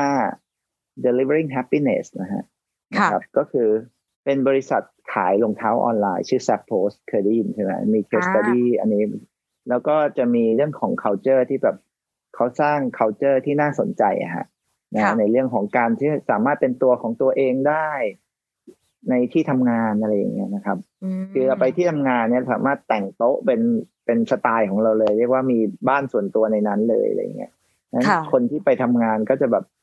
รู้สึกแฮปปี้แล้วเขาแบบคือว่ากันว่านะคนสมัครเข้าทำงานเนี่ยเยอะกว่าเอ่อคนสมัครเข้าทำงานนี่เข้ายากกว่าเข้า Harvard อ่าอะไรอย่างนั้นนะฮะก็ถ้าใครสนใจก็ลองไปศึกษาได้นะฮะประวัติแล้วก็เขาก็จะมี case study อะไรต่างๆอยู่ในอินเทอร์เน็ตนะครับอืมจริงๆมันมีหลายองค์กรของต่างประเทศที่มันน่าน่าเรียนรู้เหมือนกันอย่างอย่าง Zappos ก็จะเป็นในลักษณะนั้นแต่บางคนแต่แต่ว่าเหมือนตัวเองก่อนที่จะไปสมัครงาน Zappos อันนี้ใช่นิดนึงก็ต้องรู้จักตัวเองเหมือนกันว่า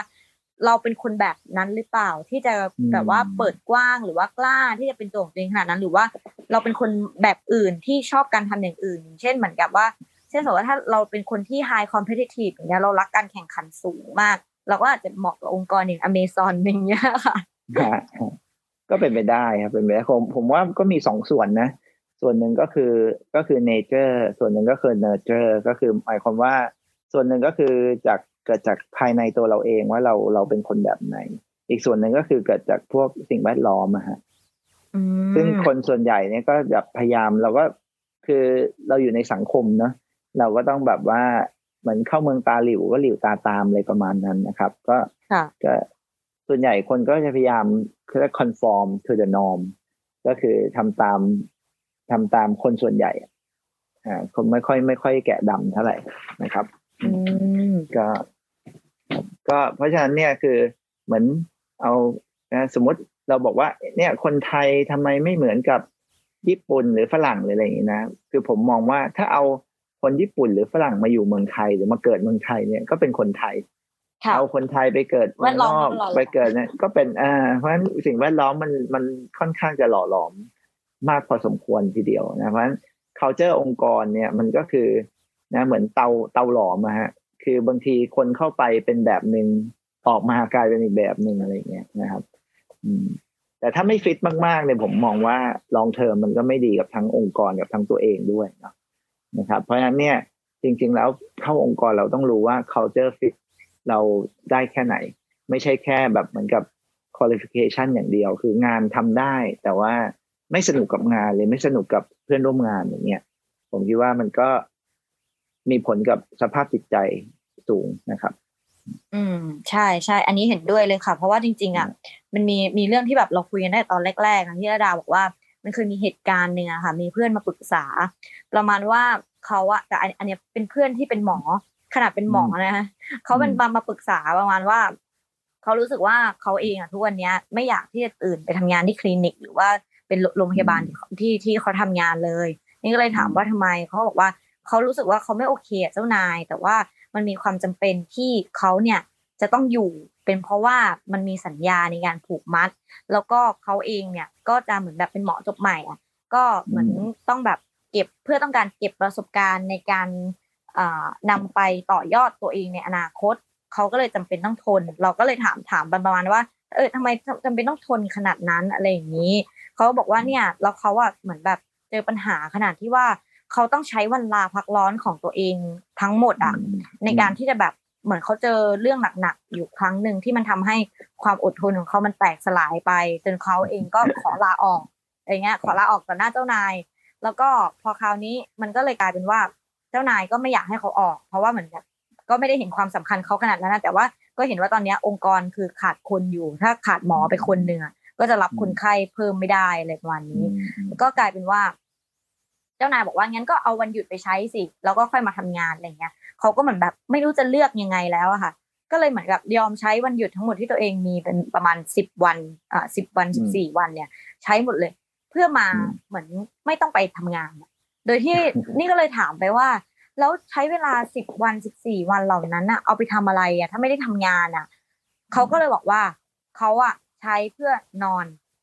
แค่นอนหรือว่าไม่ต้องไปเจอหน้าคนที่ทำงานเขาแฮปปี้แล้วอันนี้ก็เลยบอกว่าก็ไม่มีความสุขนี่ก็เลยแนะนำเพื่อนว่าไม่มีความสุขก็ลาออกสิก็กลัวอะไรอ่ะก็เออก็ไปสมัครงานที่อื่นก็ได้แต่เขาบอกว่าแต่มันมีความจำเป็นที่จะต้องอยู่ไงแล้วแบบครอบครัวเองก็แบบมีผลตรงที่ว่าพ่อแม่เองก็อยากให้อยู่อยากจะให้ทำงานต่อแล้วก็เลยนี่ก็เลยถามไปว่าเราเห็นแก่ประสบการณ์หรือว่าการคบสัญญาหรือผลตอบแทนเพียงแค่นั้นน่ะแลกกับการที่ตัวเองอ่ะต้องเอาความรู้สึกจิตใจแล้วอยู่เป็นหมออ่ะอยู่ต้องแบบมีความปกติอยู่จะมีปัญหาเรื่องจิตใจอ่ะมันไม่ได้อยู่รักษาคนไข้แบบไม่ได้นะลองเทอมอย่างเงี้ยจะไปตลอดเลยเหรอเราก็เลยลองให้เขาคิดอย่างนั้นดูครับใช่เขาก็เลยเหมือนกับว่าก็แบบถูกคิดกันนิดนึงว่าเออแบบเขาต้องทำยังไงท้ายที่สุดแล้วเขาก็บอกว่าโอเคงั้นกลับไปก็ลาออกแหละเพราะมันไม่ไหวจริงๆครับก็เนี่ยก็มีเยอะฮะคือจริงๆเนี่ยมันมีศัพท์บัญญัติใหม่ฮะคือเอ่อpresenteeism นะคือ present กับ absent เนี่ยคือ present แปลว่ามาใช่มั้ย absent แปลว่าขาดคือสมัยก่อนเนี่ยถ้าป่วยก็คือขาดงาน absent นะครับแต่ว่า present เนี่ย presenteeism ก็คือว่าการที่มาทำงานแต่มาแต่ตัวแต่ไร้วิญญาณอะไรประมาณนั้นนะครับก็คือการ underperform เนื่องจาก stress หรือเนื่องจากปัญหาต่างๆหรือหรือความเหนื่อยล้า fatigue หรือ stress อะไรต่างๆเนี่ยมันทำให้เราแบบแค่ show up เฉยๆฮะคือโผล่หน้าไปที่ทำงานแต่ว่าเอาไม่ได้เอาแบบสติไม่ได้เอาอะไรมาไม่ได้เอาจิตใจมาทำงานเลย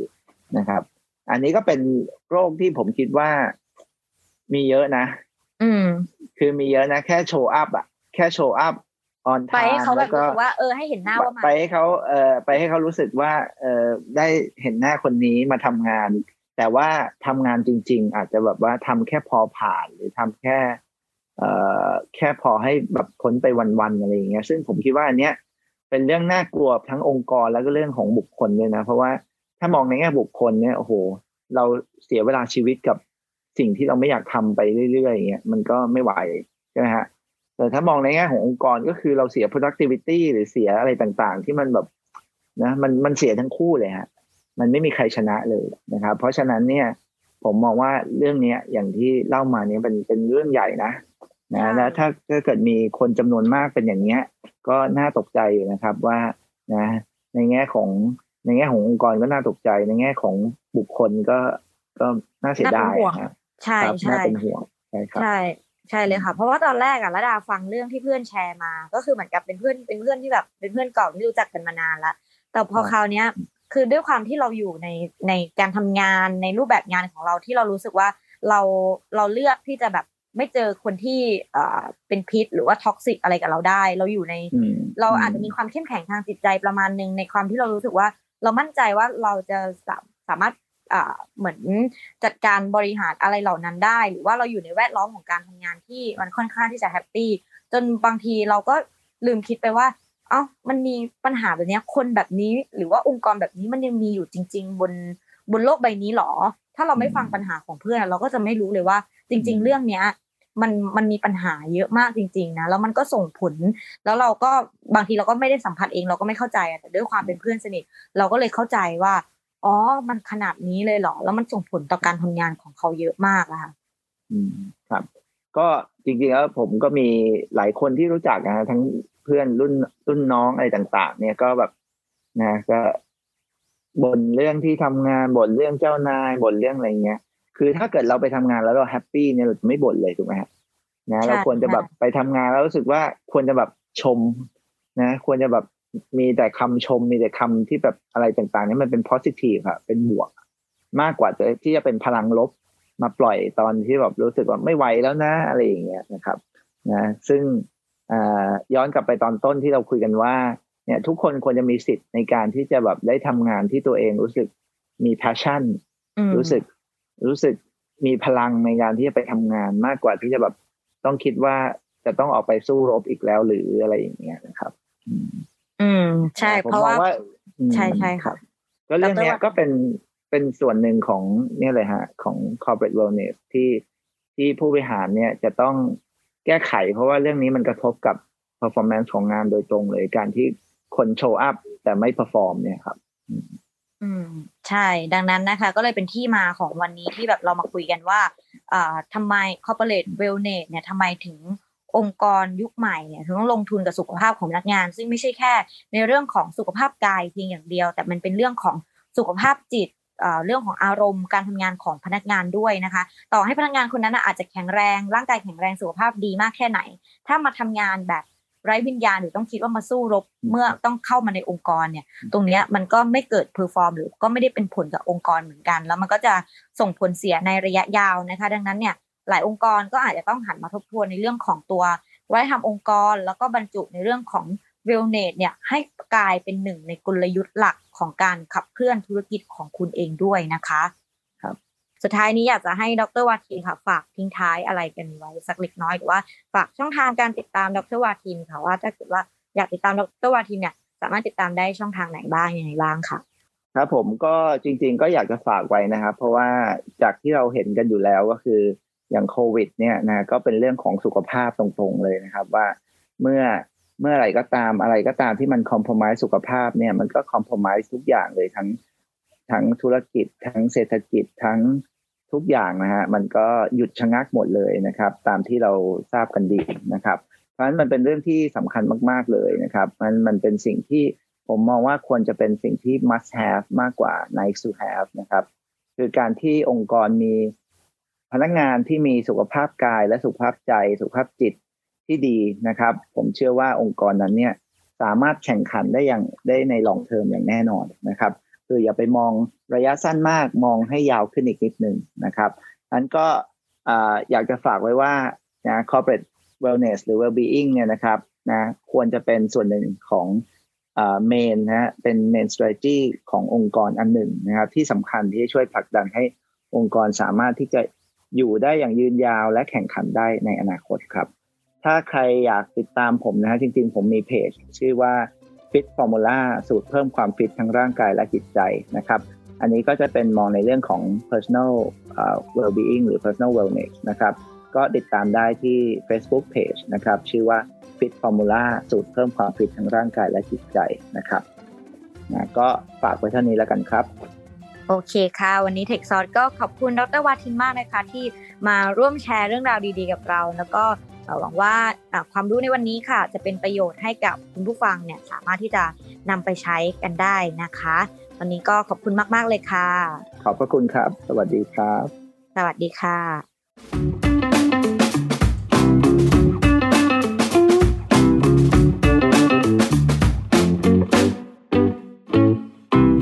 Tech Source,